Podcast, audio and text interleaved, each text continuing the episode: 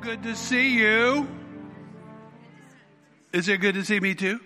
Thank you, thank you. That always makes me feel so cherished.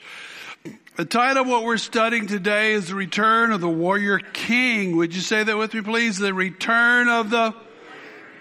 Now, Lord, as we open the Holy Word of God, we ask that you would touch our hearts Show us your kindness and Lord, may we be different after today because your word, if we know the truth, the truth will set us free.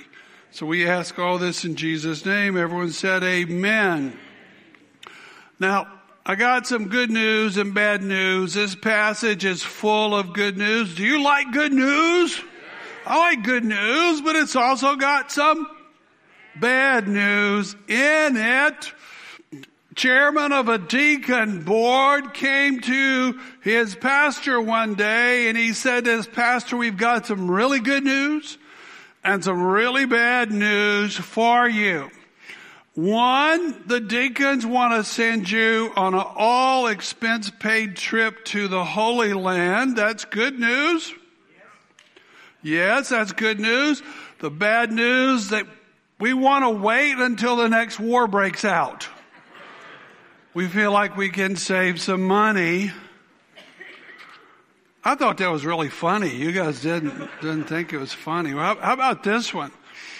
An associate pastor came to the senior pastor and he said this, brother, have I got some good news for you? And the senior pastor said, I like good news. Give me the good news. The good news is church attendance has exploded. It has dramatically grown over the last three weeks. That's the good news for you. The bad news is it happened while you were on vacation.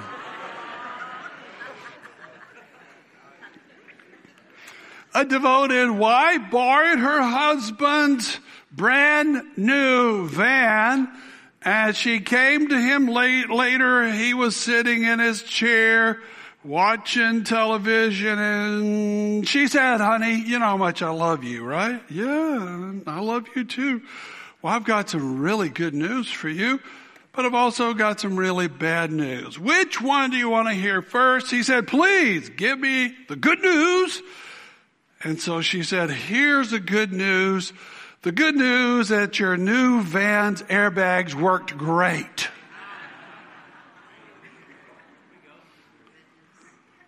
Good news. Now, here's the good news about the passage, Revelation 19. The good news is heaven will open and Jesus will return. Is that good news? Yeah, that's really, that's the best news ever. That's really good news. Okay, you ready for the bad news? Okay, the bad news is very different. Heaven will open and the king will return.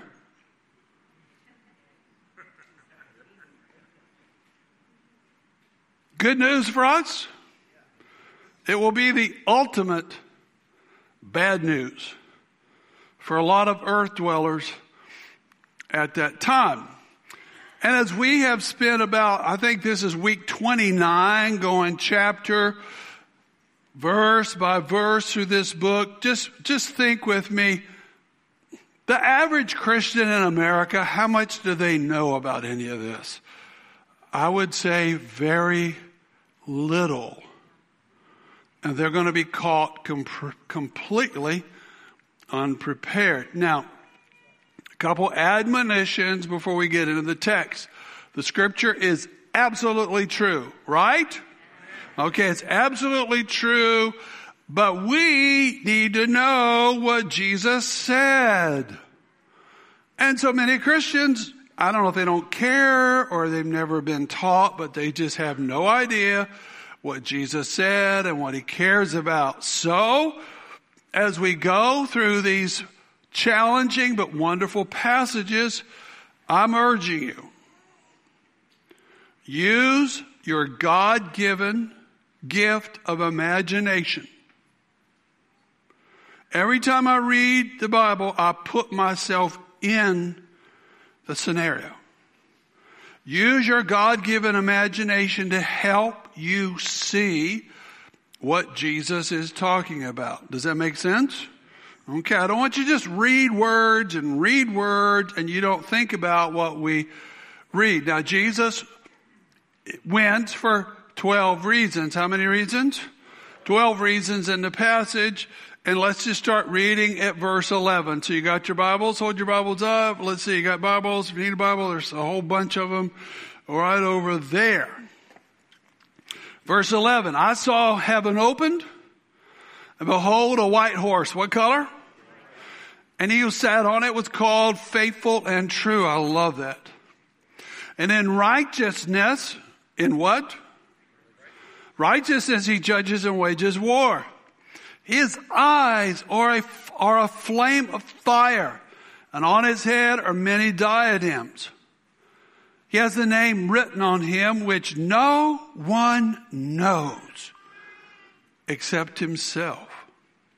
Verse 13, he is clothed with a robe dipped in blood and his name is called what? What is his name called? The Word of God. The armies which are in heaven, clothed in fine linen, white and clean, were following him on what color horses? White horses. And from his mouth comes a sharp sword so that with it he may strike down the nations and he will rule them with a rod of iron. He treads the winepress of the fierce wrath of God the Almighty. And on his robe and on his thigh, he has a name written.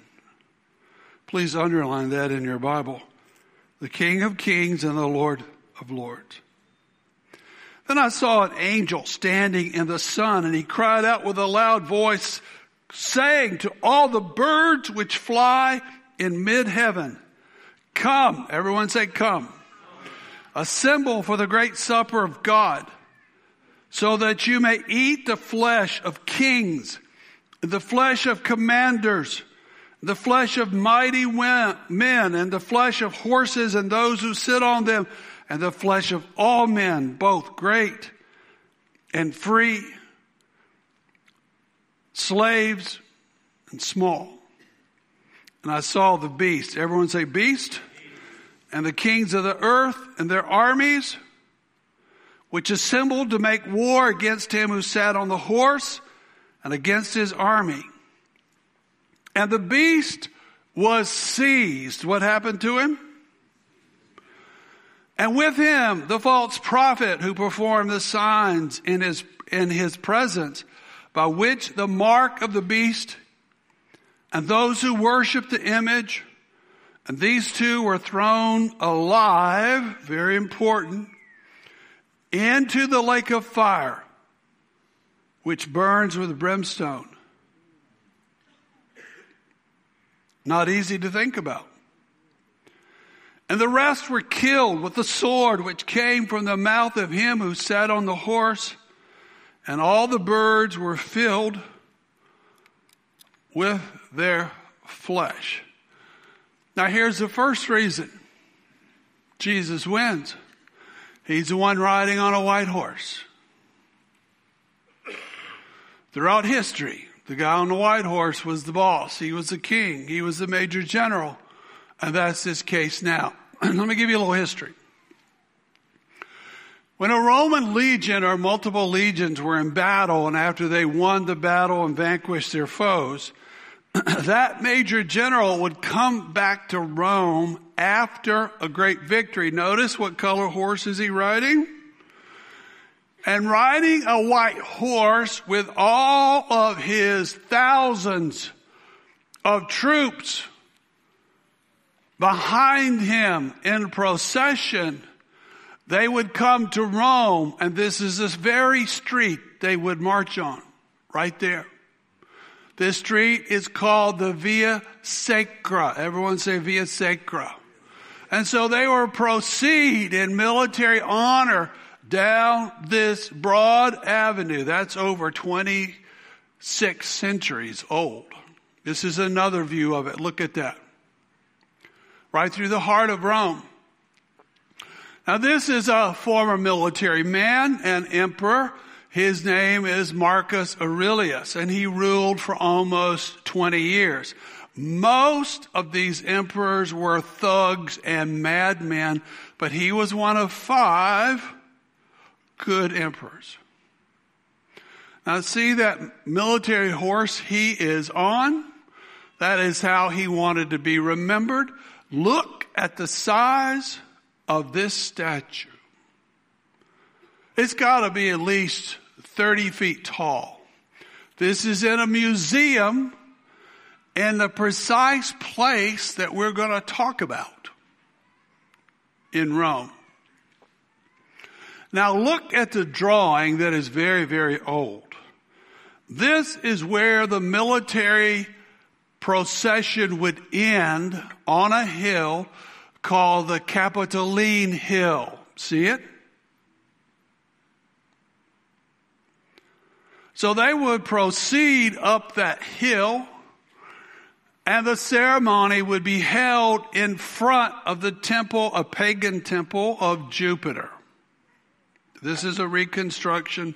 This is a model of what the temple would look like. And so that general would be honored at that spot. Now, Rome, I've never been to, but this is the Capitoline Hill. And this is the plaza where this would take place, right there.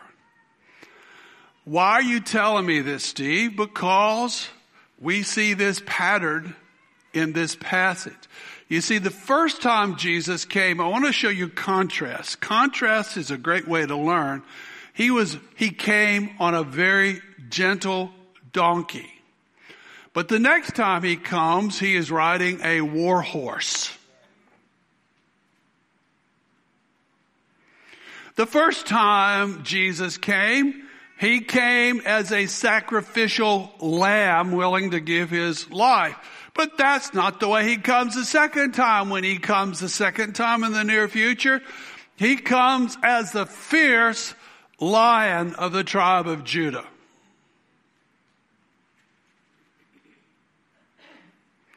The first time he came, he offered forgiveness. He offered mercy. He offered relationship. But when we get to chapter 19, all that is off the table because he comes in wrath and he's coming to judge the enemies of his father. Are you with me so far? Now, the second point in the passage, he is, he is called something. He is called faithful and he is called true. Would you repeat that with me? It's called faithful and true. And it's uh, again in contrast to the one that is ruling the earth at the time, Satan, the devil. Because the devil is the father of lies. If you ever lied, or you have a friend that's a liar, or you see liars on television or in government or in the military or in the media, he is the one that invented all lying. He's the father of lies. But contrary, Christ's kingdom is built on truth.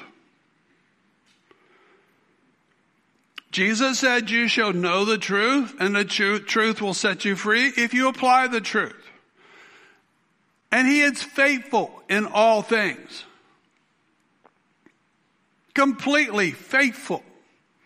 And he is dependable all the time. And he always keeps his word. And these are just some of the many verses on the faithfulness of God. Now, let me just keep moving here. I'll come back to that later. Here are some verses that might inspire you.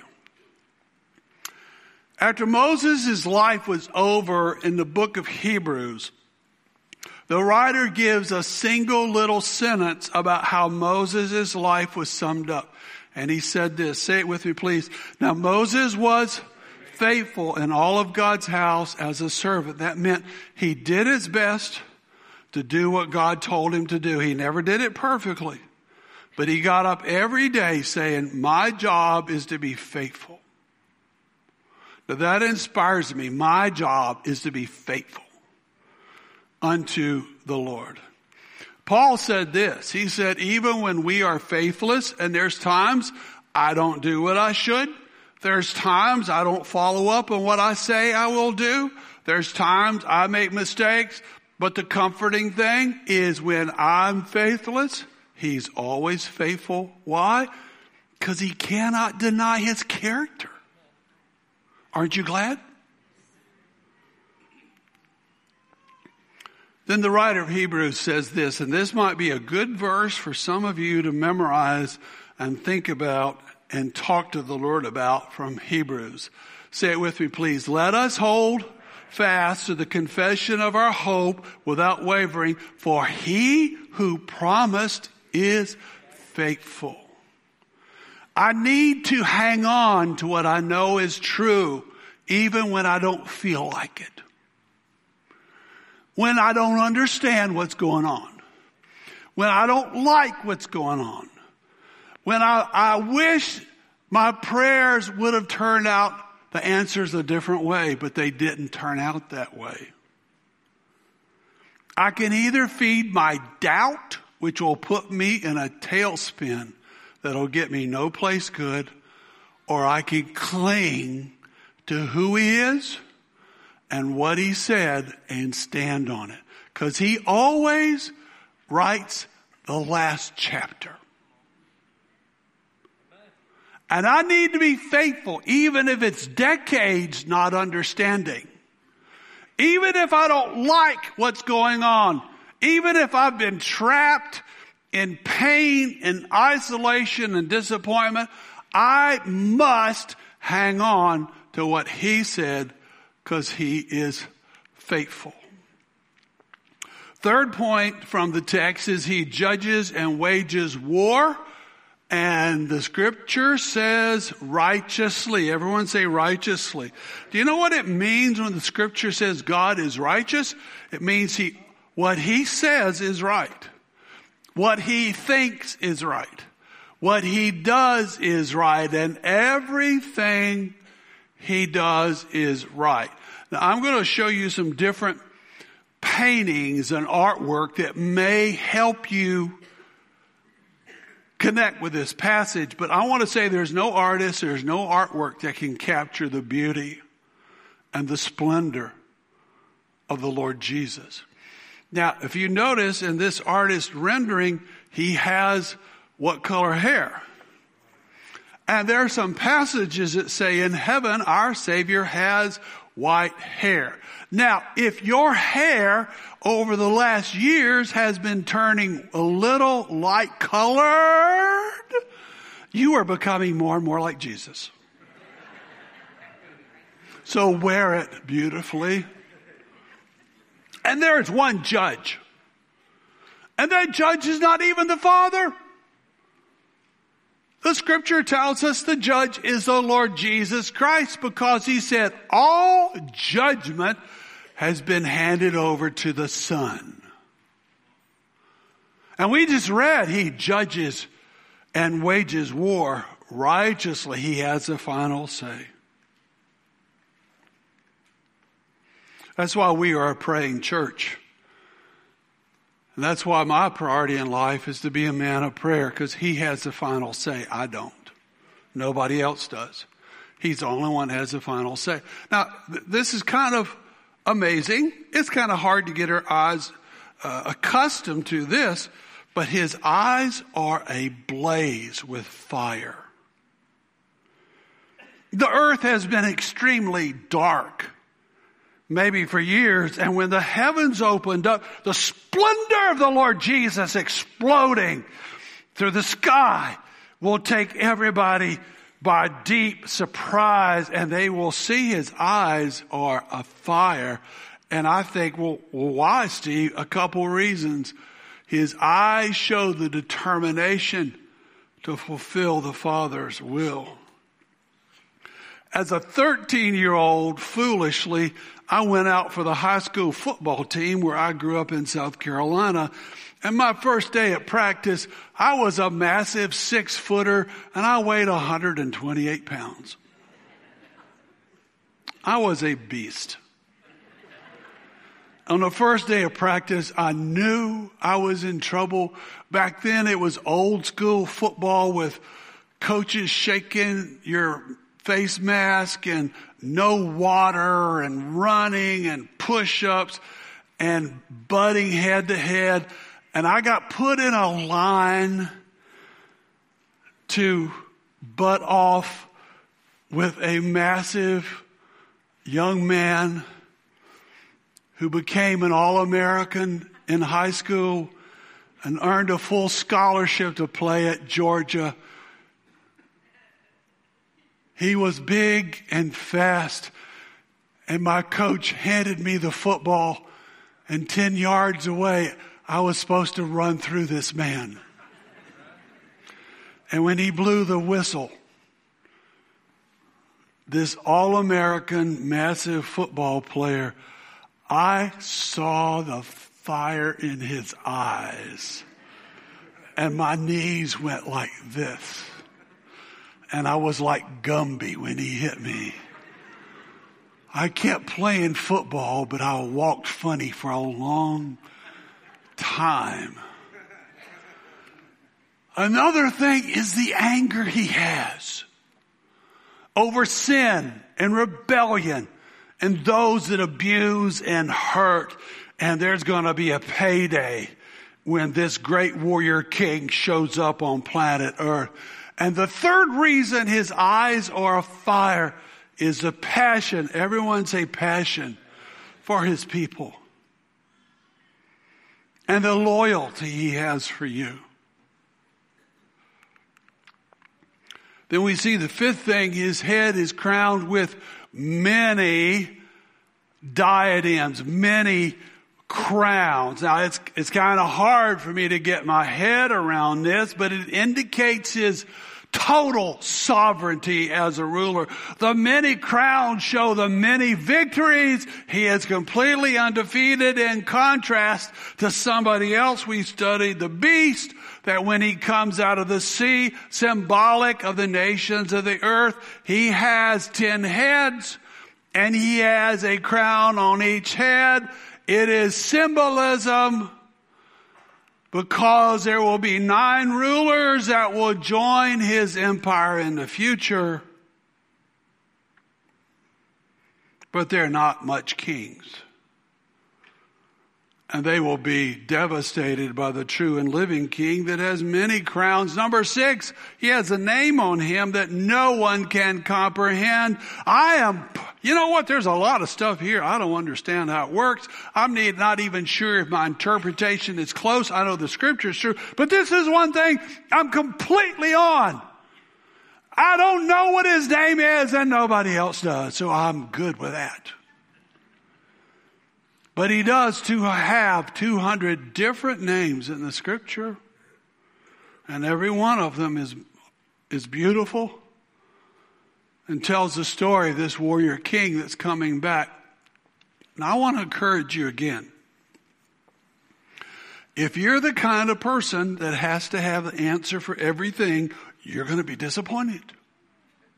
If you don't want to know why everything happened and why that terrible thing came about and why this was this this cyclone came and destroyed these people and while that child died and while that church fell apart, if you have to have the answer to everything, you're going to be disappointed and fall into a ongoing cycle of doubt. Over all these years, I do the best with living the scriptures and hanging on to the promises. But when things don't work out, I just have to say, Lord, you know best. And I'm going to trust you and I'm going to rest. Everyone say rest. You just got to rest at times. Cause you can't figure some of this stuff out now. Now Moses was told to write this down to help the children of Israel and frankly to help us. I shared it with you several weeks ago, but it's a great verse for you to remember. Deuteronomy 29, 29. Everyone say the reference, please. Deuteronomy 29, 29 and read it out loud, please. The secret things belong to the Lord our God But the things that are revealed belong to us and our children forever that we may do all the words of the law. I need to focus on what he has told me. Not be mad about what he hasn't told me. Point number seven. This is kind of strange. My little wife of 42 years, she's not here, so I can graciously say things. She does not like any stain on our sweater. She does not like any butter or mustard or gravy that would hit her dress or her pants. I'm a guy. I don't care. The more I got on me, the more I enjoyed it. But she doesn't like it. She has to get up and go get a cloth and, you know, get it off. And, oh, I can't go tonight. Why? Because I got a spot on me. Well, our Savior not only has a spot, He is covered. His majestic, beautiful robe is dipped. Everyone say dipped.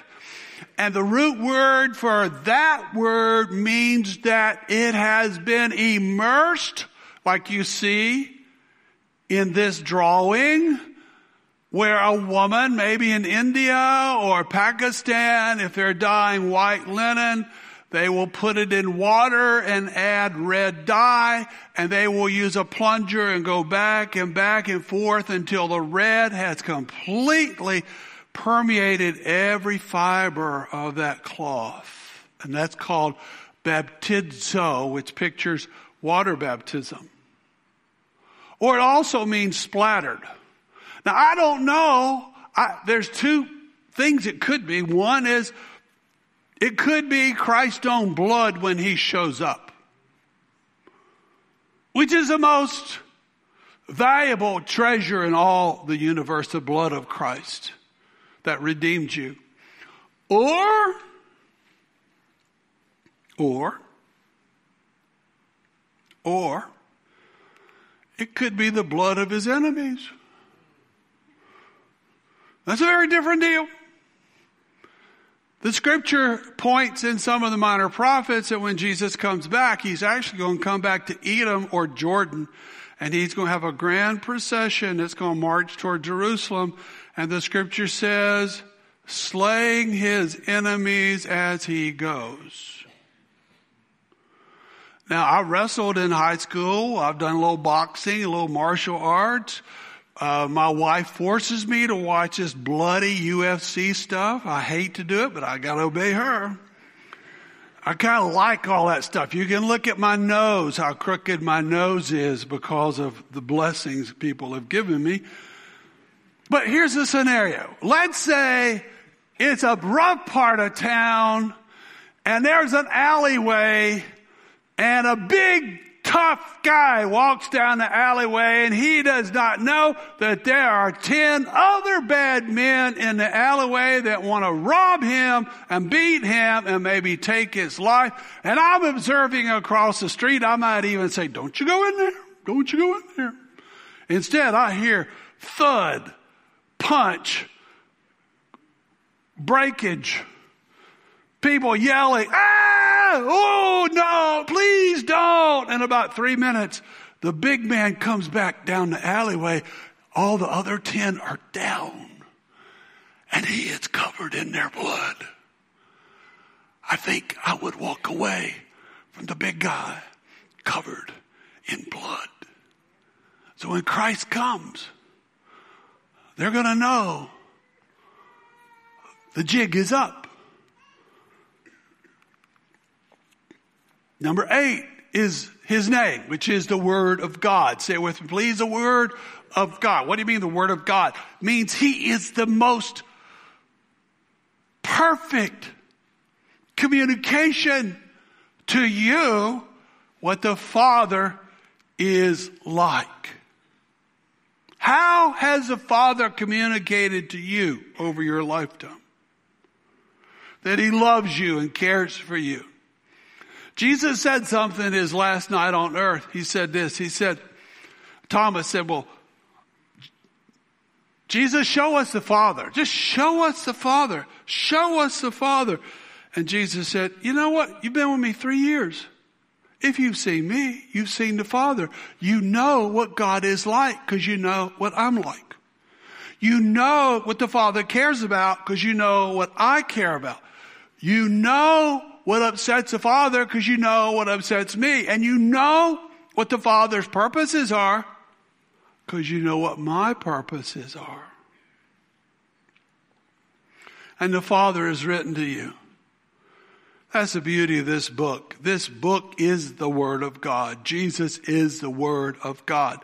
John 1 verse 18 says there's no man on the planet that has ever seen the face of God. Moses saw his back because no man can see the face of God as a mortal and live. But he says the only begotten one has explained him. And the Father has spoken to you.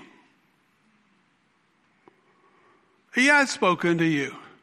When you received Jesus, the Holy Spirit came on the inside of you, and the Holy Spirit will speak to you every single day. Say it with me, please. When He comes, He will convict the world of sin, righteousness, and judgment. What's right, what's wrong, and there's a settling up day.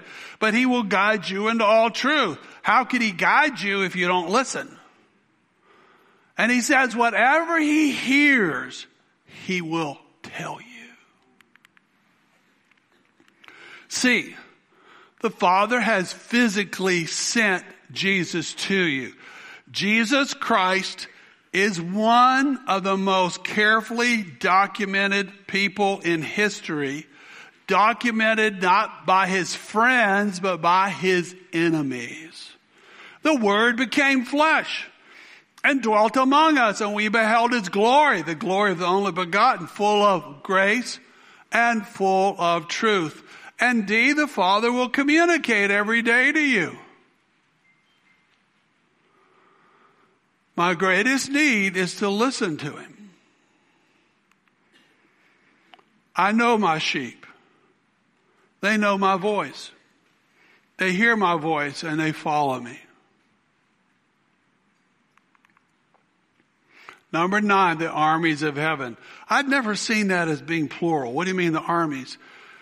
The Marines, the army, the Navy of heaven, the ranks of angelic warriors mobilized for this day, all clothed in beautiful, brilliant white linen, are all riding behind him on what color horses? Well, how many horses are there?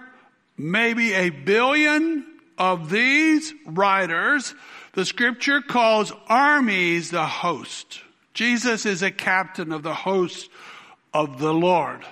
These, now I don't know this for sure, but I'm going to take a guess. They're made up of angelic warriors. They're made up of Old Testament believers. They're made up of the church, which is you and me.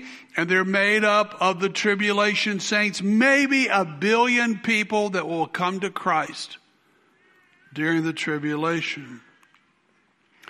And their bright clothing shows they've been forgiven. See, when you receive Christ, in regard to salvation, your sins are forgiven past, present, and future and your name is written in the Lamb's book of life. You say, well then, Pastor, why do I have to ask forgiveness? Because like in any relationship, if I'm rude to my wife, I need to talk to her. And I never say, Lord, just forgive me my sins. If I watch something on TV I should not have watched, I say, Lord, forgive me last night. I shouldn't have watched that, and you told me not to, and I did it anyway and not only forgiven, but cleansed. I'm no longer that person. I'm a child of the living God. And his children are given the privilege of joining their king, their warrior king, in the greatest victory of all time. And that's pretty exciting. Now, I'm just asking a question here. How many of you ever wanted a horse? but you didn't get to have a horse. Hold your little wounded hands up. I never got a horsey. I didn't get a pony, a donkey. I barely got a poodle. Hold your hand up. Come on. You all wanted a horse? This is Kentucky. This is horse capital of the world. You, if you don't want a horse here, you,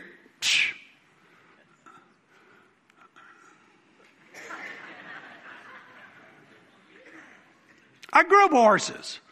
My dad raised and bred Tennessee walking horses, those ones that throw their legs out there.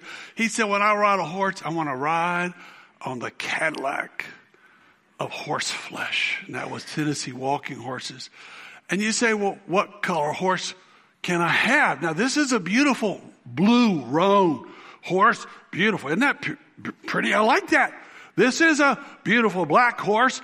My dad loved black horses. He bled black mares to black stallions and he got black colts. And you know what my dad, simple boy, he would name his horses Blackie.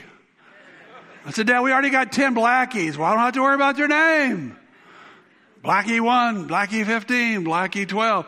I was dating the lovely Sue Dorsey and I was impressing her with horsemanship and I took her for a horse ride at our farm and we had a great afternoon riding horses and we were coming back into the stable. It was a narrow door and I walked through leading my gelding. We were going to get their saddle off, bridle off, everything, brush them down. And so I'm walking my horse and she's riding. Guess what the horse's name was? Blackie, bringing the black mare, Blackie behind. And my wife stopped. Instead of kept walking. And so Blackie just kept walking. And Blackie put her hoof about like that. She weighed about 1200 pounds right on my little wife's right foot, her little tennis shoe. And my wife then said the worst thing you can say to a horse. Whoa! So Blackie just stood right there on her foot. Oh, oh, oh, oh, oh. True story. I saved her life. I love Appaloosas. I love Appaloosas, my favorite color horse. This is a what color? This is a a dun. This is a dun colored horse. This is a sorrel horse. So I want to ask you, trick question. You get your own horse. Even if you don't like horses, you get your own horse in heaven. What color horse do you think you're going to get? Just out of curiosity, what color? You're going to get a white horse. Well, I don't want a white horse. I want a red horse. I want a blue horse. I want a yellow horse. You're going to get a white horse. Because there's a billion of them waiting on you. And that's what you're going to get. Uh, it's kind of like Henry Ford when he was making these Model Ts and people ask him, I want a different color. I want a red. I want a blue. I want a purple. He said, great. You can have any color you want as long as it's black. And you can have any horse you want as long as it's white. As if Jesus is going to pay for it, it will be a white horse or you won't ride in that parade. So we get back to the passage. So from his mouth comes a sharp sword. Is it really a sword, Pastor? I think it's greater than a sword a force will come out of the king's mouth that will strike down millions of troops, submarines, helicopters, battalions of tanks, and it will be like their battery just froze. It'll be something like dead. It's the same way he created the world of the universe. Colossians says he's the one that did it. And these rebels will die with a single word from his mouth. Just like Jesus said to a dark universe, let there be light and boom. Just like he said in the synagogue to the man with the withered arm, Stretch out your hand. And I want to say you have power in your words too. Speak to darkness and tell it to leave your house and your head. Speak healing to your body. Speak blessing over your family and over yourself. because there's creative power in words. He said, Lazarus, what? Come forth. Now, some of you that play piano or sing in choirs, this was a very famous hymn written by this man. What's his name? Martin Luther. A mighty fortress is our God. And there's one beautiful little line. A little word shall fell him.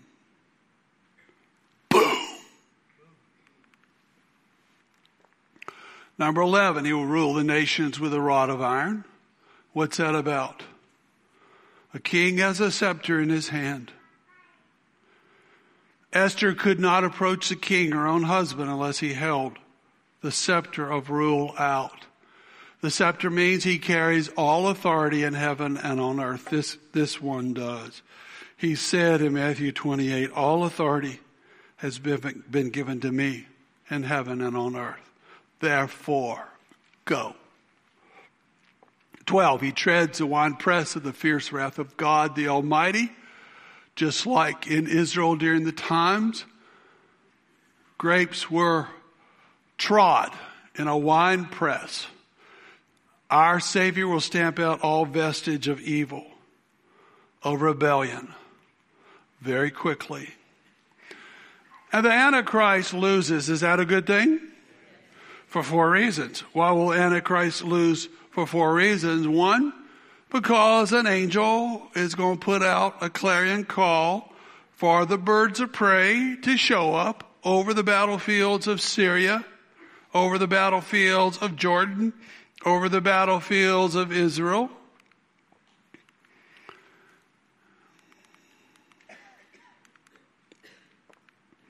And they will feed on the corpses of the slain.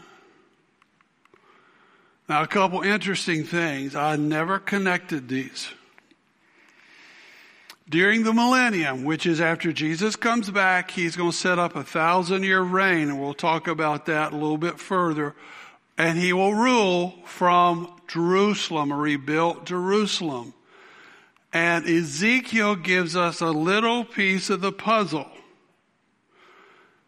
that it will take seven months to bury the bones of the enemies of Christ. It will take seven long months. Here's another wonderful thing. Science tells us over 500 million birds migrate through the tiny corridor over the promised land because you have Europe, you have Asia, you have Africa, and all these millions of birds fly right over Israel. The Israelis call it the eighth wonder of the world because you have the Mediterranean to the east, you have the desert to the west, and they are being set up for this. Number two, the beast will be hunted down with the false prophet. Just like who is this guy? Pablo Escobar was hunted down. John Dillinger was hunted down. Murdering Bonnie and Clyde were hunted down. And these two criminals will be hunted down by the SWAT teams of heaven.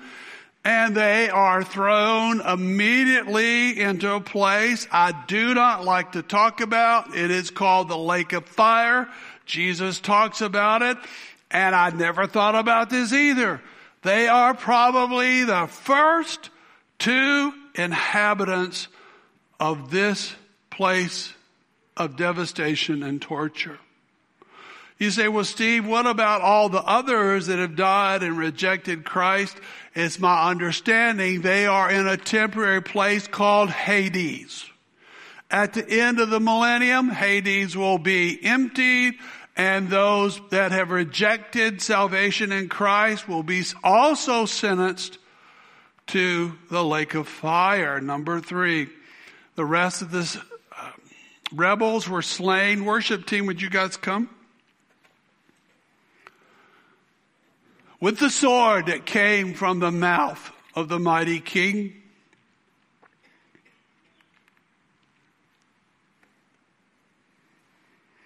So you say, Pastor, why does Jesus win?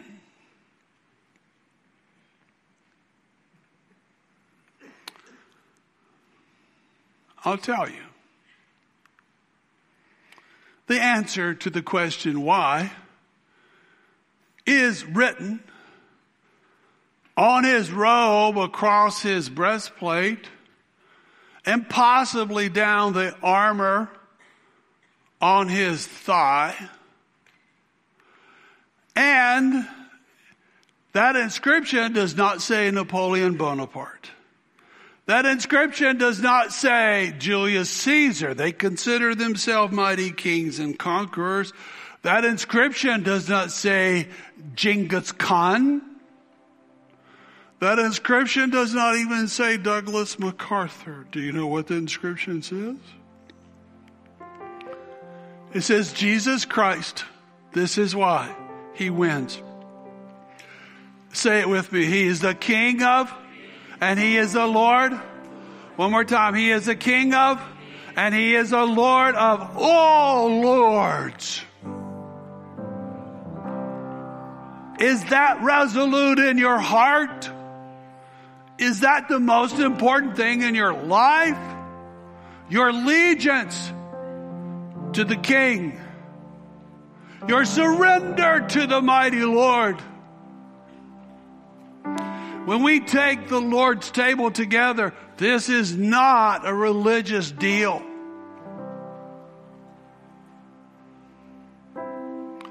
It is a reaffirmation of our allegiance to Christ the King, to Him being our Lord. Before we take the Lord's table, I just, I just want to always offer every week and every day of my life the opportunity for people to be saved, to give their heart to Jesus. And maybe you're watching online from Canada or Germany or South Africa or the Philippines or here in Kentucky. If you can't say Jesus is your King and your Lord and you're ready to surrender, pray with me now. Say, Lord Jesus, come into my heart today and be my Savior, my Lord. I give you my life today. Forgive me of every sin and clean me up and make me your child. Because today I promise to spend my life serving you as you give me strength. In Jesus' name. With the Lord's table in your hand, would you peel off the top where the bread is?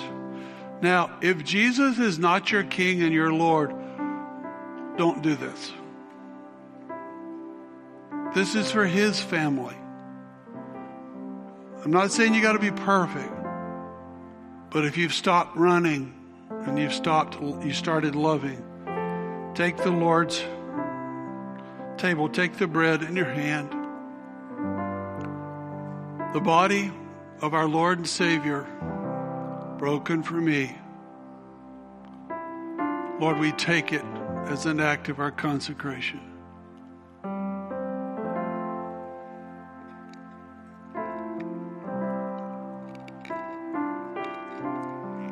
And likewise, we lift up the cup, the blood of the covenant shed for forgiveness of sins. Take and drink.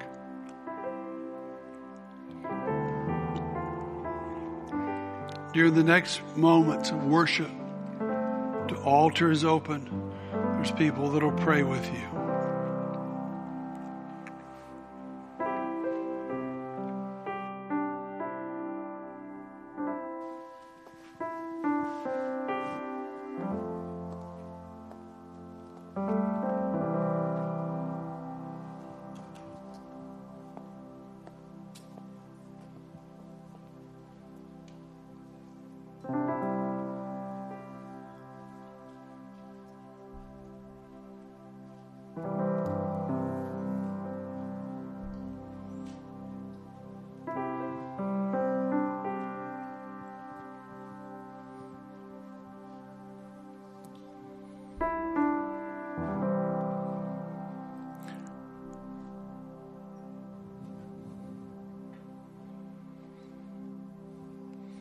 Would you stand with us as we worship our Lord and Savior? And we fall down, we lay our crowns at the feet of Jesus. The greatness of your mercy and love at the feet of Jesus. And we cry, holy, holy, holy. And we cry, holy, holy, holy. And we cry, holy,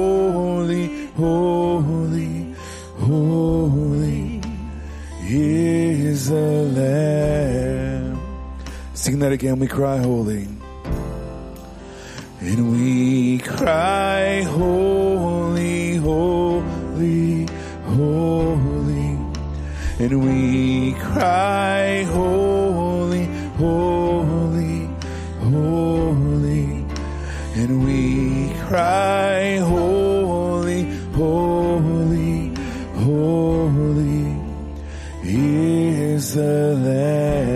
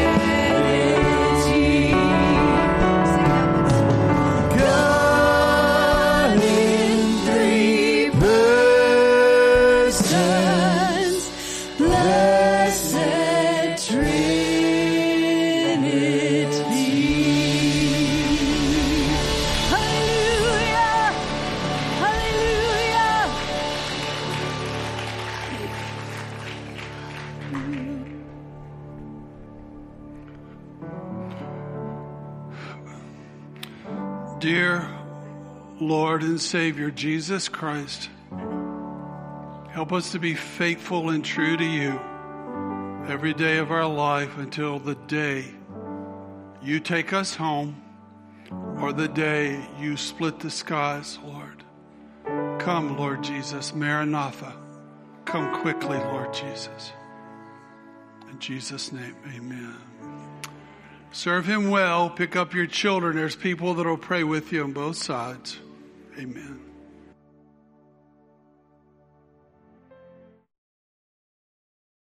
I hope you were encouraged to grow in your walk with Jesus. You know, if you made a decision to follow Jesus for the first time today, would you please reach out to us? We would love to help you take your next step. Please visit our website for information on upcoming events and how you can connect with the COS family. There's also a prayer request form where you can let us know how we can pray for you. Thanks again for tuning in, and we hope to see you next week. God bless.